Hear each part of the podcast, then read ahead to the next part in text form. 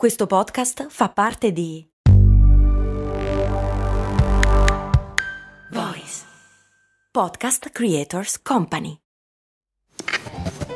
Ehi, ma tu lo sai cosa potevi comprare nel milleottocentosessanta con l'equivalente di dieci euro di oggi? Beh, potevi comprare una casa e nel millenovecentocinquanta una piccola barca. Negli anni settanta, sempre con dieci euro, potevi comprarti un vestito elegante. E oggi, con dieci euro, cosa puoi comprare? Un chilo di pane, un kebab? Effettivamente non un granché, ma puoi comunque investirli per il tuo futuro. Come? Beh, su Scalable, un'app che ti mette a disposizione gli strumenti essenziali per costruire una cultura del risparmio. Ti consente di investire in modo flessibile in azioni, E T F e fondi, creando piani di accumulo automatici a partire da un solo euro. Quindi con dieci euro diciamo che siamo proprio alla grande. In più, con Scalable puoi iniziare il tuo percorso di investimento in piccoli passi, approfittando di una sezione dedicata all'apprendimento dei principi base degli investimenti. Amplia le tue conoscenze finanziarie e fai crescere i tuoi investimenti nel tempo. Scopri Scalable per i tuoi investimenti. Link in descrizione.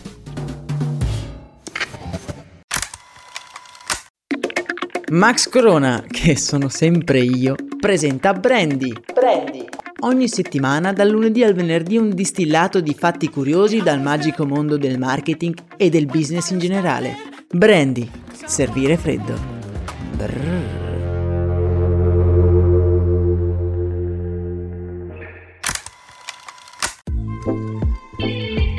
Che siate degli abitué delle piste da sci oppure non abbiate mai visto la neve, sono anche sicuro che sapete quali sono i due sport principali che si possono praticare su un pendio innevato. Lo sci, ovviamente, che vede le sue origini agli albori del secolo in Norvegia, e poi c'è lo snowboard. Ora, non vi devo certo raccontare che cosa sia lo snowboard, ma per i più confusi è una sorta di surf o skateboard, se così vogliamo chiamarlo, che però si pratica scivolando su una tavola sopra la neve.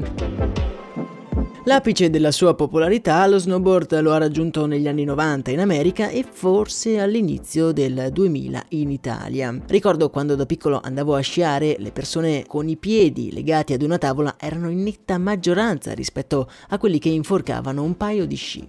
Se la storia dello sci è piuttosto lineare e non nasconde molti spunti di business, possiamo dire che lo snowboard sia un vero e proprio monumento al brand. Ma anche in questa storia dobbiamo andare un pochino con ordine.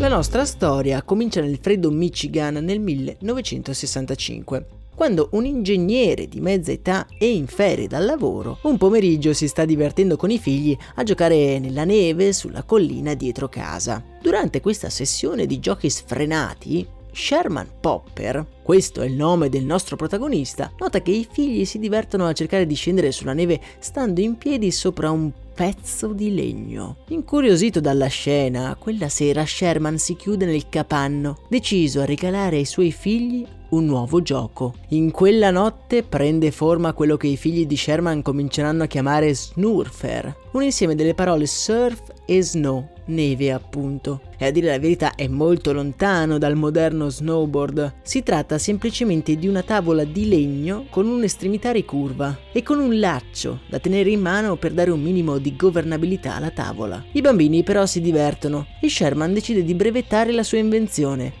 battezzandolo con il nome che gli avevano dato i suoi figli, Snurfer appunto.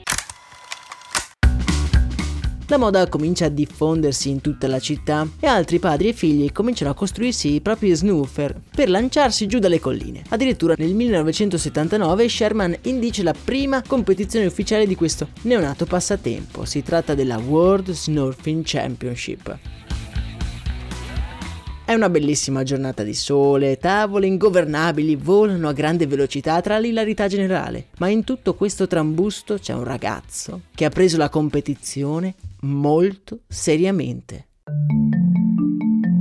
Sotto braccio ha una tavola di sua invenzione, molto diversa dalle altre, e nel sospetto generale si getta dalla collina scendendo in totale sicurezza e disinvoltura. I presenti, infatti, notano che ha i piedi incollati alla tavola, cosa che appunto non succedeva con lo Snurfer, e questi ganci di metallo lo rendono un mezzo molto più manovrabile. Quel ragazzo non è altro che Jake Burton Carpenter, e quel giorno su quella collina segnerà l'inizio della storia dello snowboard. Per raccontare la storia di Jake, però, dobbiamo tornare indietro di qualche anno. Il ragazzo frequenta l'Università del Colorado, dove si appassiona agli sport invernali e in particolar modo nutre un amore sconfinato per lo sci.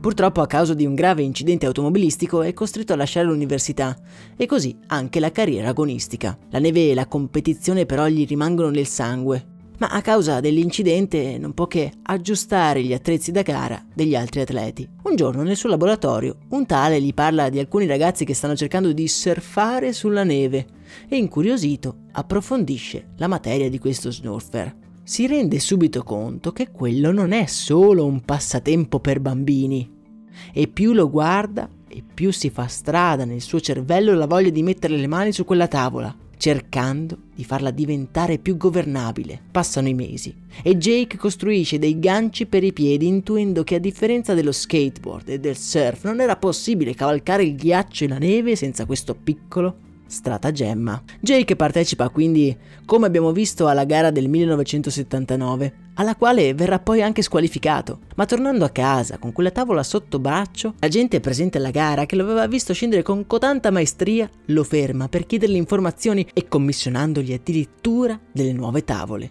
Jake Burton decide di puntare così tutto su quel nuovo business e, andando di casa in casa, a vendere i suoi snowboard. In un'intervista dirà: "I primi anni sono stati davvero frustranti. Uscivo di casa con trentotto snowboard e tornavo la sera con quaranta. Non solo non ne avevo venduto neanche uno, ma capitava che alcuni che lo avevano comprato in precedenza me lo riportavano indietro, insoddisfatti." La svolta arriva però quando Jake, dopo aver vinto trecento dollari ad una competizione utilizzando una delle sue tavole, decide di spendere quei soldi per andare in Austria a visitare una fabbrica di sci. Era infatti convinto che solo prendendo ispirazione dagli sci lo snowboard poteva diventare un prodotto di successo. In Austria capisce che la tavola non doveva essere solo di legno e la cosa più importante era rimarcare la struttura interna di uno sci e agganciare ancora più in maniera ferma i piedi e le caviglie alla tavola. Così facendo si aveva sia un miglioramento nella maneggevolezza dell'attrezzo, sia anche la possibilità di affrontare anche impendi più ghiacciati. Lo snowboard era finalmente pronto per le piste da sci.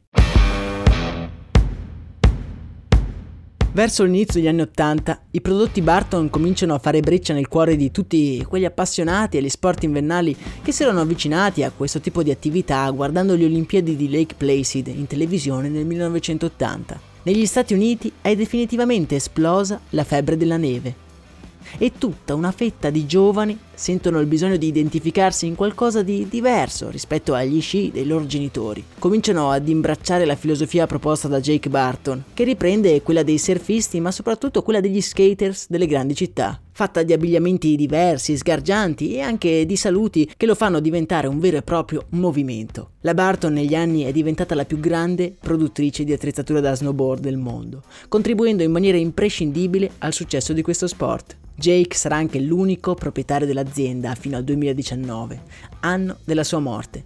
Negli anni è sempre rimasto sì il proprietario, ma non ha mai guidato attivamente l'azienda, lasciando alla moglie il ruolo di amministratrice delegata. Oggi il business dello snowboard conta milioni di appassionati e vale diversi miliardi di dollari. E che voi siate interessati agli sport invernali oppure no, la prossima volta che vedrete qualcuno scivolare con i piedi fermi su una tavola sgargiante, ricordatevi che tutto è iniziato con un padre che voleva solo far divertire i propri bambini. Oggi nel canale Telegram vi lascio sia il link per sostenere questo nostro appuntamento giornaliero, ma anche le foto di questa storia, dal primo brevetto dello Snurfer al primo snowboard Burton della storia. A me non resta che salutarvi e augurarvi una serena giornata. Io sono Max Corona e questo è Brandy.